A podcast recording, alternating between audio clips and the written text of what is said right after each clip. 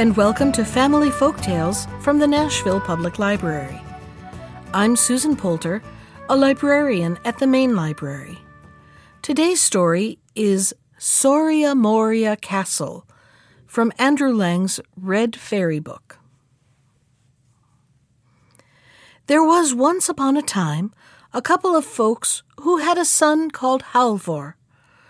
Ever since he had been a little boy, he had been unwilling to do any work, and had just sat raking about among the ashes. His parents sent him away to learn several things, but Halvor stayed nowhere, for when he had been gone two or three days, he always ran away from his master, hurried off home, and sat down in the chimney corner to grub among the ashes again. One day, however, a sea captain came and asked Halvor if he hadn't a fancy to come with him and go to sea and behold foreign lands. And Halvor had a fancy for that, so he was not long in getting ready. How long they sailed, I have no idea. But after a long, long time, there was a terrible storm, and when it was over, and all had become calm again, they knew not where they were, for they had been driven away to a strange co- coast of which none of them had any knowledge. As there was no wind at all, they lay there becalmed, and Halvor asked the skipper to give him leave to go on shore to look about him, for he would much rather do that than lie there and sleep. Dost thou think that thou art fit to go where people can see thee? said the skipper. Thou hast no clothes but those rags thou art going about in. Halvor still begged for leave, and at last got it, but he was to come back at once if the wind began to rise. So he went on shore, and it was a delightful country. Whithersoever he went, there were wide plains with fields and meadows, but as for people, there were none to be seen. The wind began to rise, but Halvor thought he had not seen enough yet, and that he would like to walk about a, bit, a little longer, to try if he could not meet somebody. So after a while he came to a great highway, which was so smooth that an egg might have been rolled along it without breaking. Halvor followed this, and when evening drew near, he saw a big castle far away in the distance, and there were lights in it. So, as he had now been walking the whole day, and had not brought anything to eat away with him, he was frightfully hungry. Nevertheless, the nearer he came to the castle, the more afraid he was. A fire was burning in the castle, and Halvor went into the kitchen, which was more magnificent than any kitchen he had ever yet beheld. There were vessels of gold and silver, but not one human being was to be seen. When Halvor had stood there for some time, and no one had come out, he went in and opened a door and inside a princess was sitting at her wheel spinning. Nay, she cried, can Christian folk dare to come hither? But the best thing that you can do is to go away again, for if not, the troll will devour you. A troll with three heads lives here. I should have been just as well pleased if he had had four heads or more, for I should have enjoyed seeing the fellow, said the youth. And I won't go away, for I have done no harm but you must give me something to eat, for I am frightfully hungry. When Halvor had eaten his fill, the princess told him to try if he could if he could wield the sword which was hanging on the wall, but he could not wield it, nor could he even lift it up. Well, then, you must take a drink out of that bottle which is hanging by its side, for that's what the troll does whenever he goes out and wants to use the sword, said the princess. Halvor took a draught, and in a moment he was able to swing the sword about with perfect ease. And now he thought that it was high time for the troll to make his appearance, and at that very moment he came, panting for breath. Halvor got behind the door. What to do? said the troll as he put his head in at the door. It smells just as if there were Christian man's blood here. Yes, you shall learn that there is, said Halvor, and cut off all his heads. The princess was so rejoiced to be free that she danced and sang. But then she remembered her sisters and said, If but my sisters were free too. Where are they? asked Halvor. So she told him where they were. One of them had been taken away by a troll to his castle, which was six miles off, and the other had been carried off to a castle which was nine miles farther off still. But now, said she, you must first help me to get this dead body away from here. Halvor was so strong that he cleared everything away and made all clean and tidy very quickly. So then they ate and drank and were happy, and next morning he set off in the grey light of dawn. He gave himself no rest, but walked or ran the livelong day. When he came in sight of the castle, he was again just a little afraid. It was much more splendid than the other, but here too there was not a human being to be seen. So Halvor went into the kitchen and did not linger there either, but went straight in. Nay, do Christian folk dare to come here? cried the second princess. I know not how long it is since I myself came, but during all that time I have never seen a Christian man. It will be better for you to depart at once, for a troll lives here who has six heads. No, I shall not go, said Halvor. Even if he had six more, I would not. He will swallow you up alive, said the princess. But she spoke to no purpose, for Halvor would not go. He was not afraid of the troll, but he wanted some meat and drink, for he was hungry after his journey. So she gave him as much as he would have, and then she once more tried to make him go away. No, said Halvor, I will not go, for I have not done anything wrong, and I have no reason to be afraid. He won't ask any questions about that, said the princess, for he will take you without leave or right.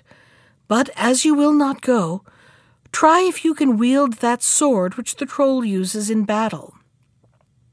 He could not brandish the sword, so the princess said that he was to take a draught from the flask which hung by its side, and when he had done that, he could wield the sword. Soon afterwards the troll came, and he was so large and stout that he was forced to go sideways to get through the door. When the troll got his first head in, he cried, Hoo-too! It smells of a Christian man's blood here. With that, Halvor cut off the first head, and so on with all the rest. The princess was now exceedingly delighted, but then she remembered her sisters, and wished that they too were free. Halvor thought that might be managed, and wanted to set off immediately. But first he had to help the princess to remove the troll's body, so it was not until morning that he set on his way. It was a long way to the castle, and he both walked and ran to get there in time. Late in the evening he caught sight of it, and it was very much more magnificent than either of the others. And this time he was not in the least afraid, but went into the kitchen and then straight on inside the castle. There a princess was sitting who was so beautiful that there was never anyone to equal her. She too said what the others had said, that no Christian folk had ever been there since she had come, and entreated him to go away again, or else the troll would swallow him up alive. The troll had nine heads, she told him. Yes, and if he had nine added to the nine, and then nine more still. I would not go away, said Halvor, and went and stood by the stove. The princess begged him very prettily to go, lest the troll should devour him, but Halvor said, Let him come when he will. So she gave him the troll's sword and bade him take a drink from the flask to enable him to wield it. At that same moment the troll came, breathing hard, and he was ever so much bigger and stouter than either of the others, and he too was forced to go sideways to get in through the door. Hoo-too! What a smell of Christian blood there is here, said he. Then Halvor cut off the first head, and after that the others. But the last was the toughest of them all, and it was the hardest work that Halvor had ever done to get it off. But he still believed that he would have the strength enough to do it. And now all the princesses came to the castle and were together again. And they were happier than they had ever been in, in their lives. And they were delighted with Halvor, and he with them. And he was to choose the one he liked best. But of the three sisters, the youngest loved him best. But Halvor went about and was so strange and so mournful and quiet that the princesses asked what it was that he longed for, and if he did not like to be with them. He said that he did like to be with them, for they had enough to live on, and he was very comfortable there. But he longed to go home, for his father and mother were alive, and he had a great desire to see them again. They thought this might be easily done. You shall go and return in perfect safety if you will follow our advice, said the princesses. So he said he would do nothing that they did not wish. Then they dressed him so splendidly that he was like a king's son. And they put a ring on his finger, and it was one which would enable him to go there and back again by wishing.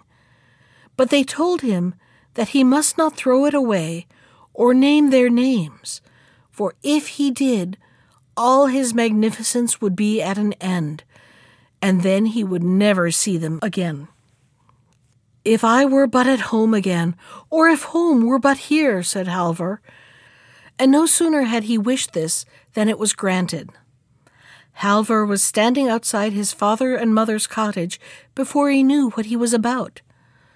The darkness of night was coming on, and when the father and mother saw such a splendid and stately stranger walk in, they were so startled that they both began to bow and curtsy. Halvor then inquired if he could stay there and have lodging for the night. No, that he certainly could not. We can give you no such accommodation, they said, for we have none of the things that are needful when a great lord like you is to be entertained. It will be better for you to go up to the farm. It is not far off. You can see the chimney pots from here, and there they have plenty of everything. Halvor would not hear of that. He was absolutely determined to stay where he was. But the old folks stuck to what they had said, and told him that he was to go to the farm where he could get both meat and drink, whereas they themselves had not even a chair to offer him. No, said Halvor, I will not go up there till early tomorrow morning. Let me stay here tonight. I can sit down on the hearth. They could say nothing against that, so Halvor sat down on the hearth and began to rake out about among the ashes, just as he had done before when he lay there idling away his time. They chattered much about many things, and told Halvor of this and of that, and at last he asked them if they had eh, never had any child. Yes, they said. They had a boy who was called Halvor, but they did not know where he had gone, and they could not even say whether he was dead or alive. Could I be he? said Halvor. I should know him well enough, said the old woman, rising. Our Halvor was so idle and slothful that he never did anything at all, and he was so ragged that one hole ran into another all over his clothes. Such a fellow as he was could never turn into such a man as you are, sir. In a short time the old woman had to go to the fireplace to stir up the fire, and when the blaze lit up Halvor as it used to when he was at home raking up the ashes, she knew him again. Good heavens! Is that you, Halvor? said she, and such great gladness fell on the old parents that there were no bounds to it. And now he had to relate everything that had befallen him. And the old woman was so delighted with him that she would take him to the farm at once to show him to the girls who had formerly looked down on him so. She went there first, and Halvor followed her. When she got there, she told them how Halvor had come home again, and now they should just see how magnificent he was. He looks like a prince, she, she said. We shall see that he is just the same ragamuffin that he was before, said the girls, tossing their heads. At that same moment Halvor entered, and the girls were so astonished that they left their kirtles lying in the chimney corner, and ran away in nothing but their petticoats. When they came in again, they were so shamefaced that they hardly dared to look at Halvor, towards whom they had always been so proud and haughty before. Ay, ay, you have always thought that you were so pretty and dainty that no one else was the equal to you, said Halvor. But you should just see the eldest princess whom I set free. You look like herdswomen compared to her. And the second princess is also much prettier than you. But the youngest, who is my sweetheart, is more beautiful than either sun or moon. I wish to heaven that they were here, and then you would see them. Scarcely had he said this before they were standing by his side. But then he was very sorrowful, for the words which they had said to him came to mind. Up at the farm, a great feast was made ready for the princesses, and much respect paid to them, but they would not stay there.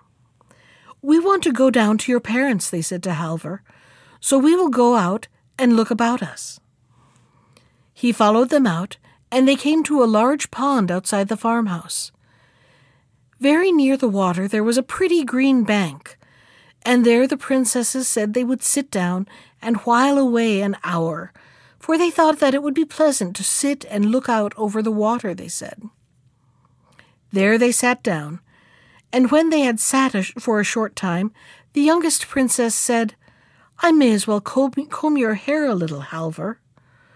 So Halvor laid his head down on her lap, and she combed it and it was not long before he fell asleep. Then she took her ring from him and put another in its place. And then she said to her sisters, Hold me as I am holding you. I would that we were at Soria Moria Castle. When Halvor awoke, he knew that he had lost the princesses, and began to weep and lament, and was so unhappy that he could not be comforted, in spite of all his father's and mother's entreaties, he would not stay, but bade them farewell, saying that he would never see them more, for if he did not find the princess again, he did not think it worth while to live. He again had three hundred dollars, which he put in his pocket and went on his way. When he had walked some distance, he met a man with a tolerably good horse. Halvor longed to buy it, and began to bargain with the man. Well, I have not exactly been thinking of selling him, said the man, but if we could agree, perhaps. Halvor inquired how much he wanted to have for the horse. I did not give much for him, for he is not worth much. He is a capital horse to ride, but good for nothing at drawing. But he will always be able to carry your bag of provisions, and you too, if you walk and ride by turns. At last they agreed about the price, and Halvor laid his bag on the horse, and sometimes he walked, and sometimes he rode. In the evening he came to a green field, where stood a great tree, under which he seated himself. Then he let the horse loose, and lay down to sleep. But before he did that, he took his bag off the horse. At daybreak he set off again, for he did not feel as if he could take any rest. So he walked and rode the whole day, through, through a great wood where there were many green places which gleamed very prettily among the trees. He did not know where he was or whither he was going, but he never lingered longer in any place than was enough to let his horse get a little food when they, when they came to one of these green spots, while he himself took out his bag of provisions. So he walked and he rode, and it seemed to him that the wood would never come to an end. But on the evening of the second day he saw a light shining through the trees. If only there were some people up there, I might warm myself and get something to eat, thought Halvor. When he got to the place where the light had come from, he saw a wretched little cottage, and through a small pane of glass he saw a couple of old folks inside. They were very old and as gray headed as a pigeon. And the old woman had such a long nose that she sat in the chimney corner and used it to stir the fire. Good evening, good evening, said the, the old hag. But what errand have you that can bring you here.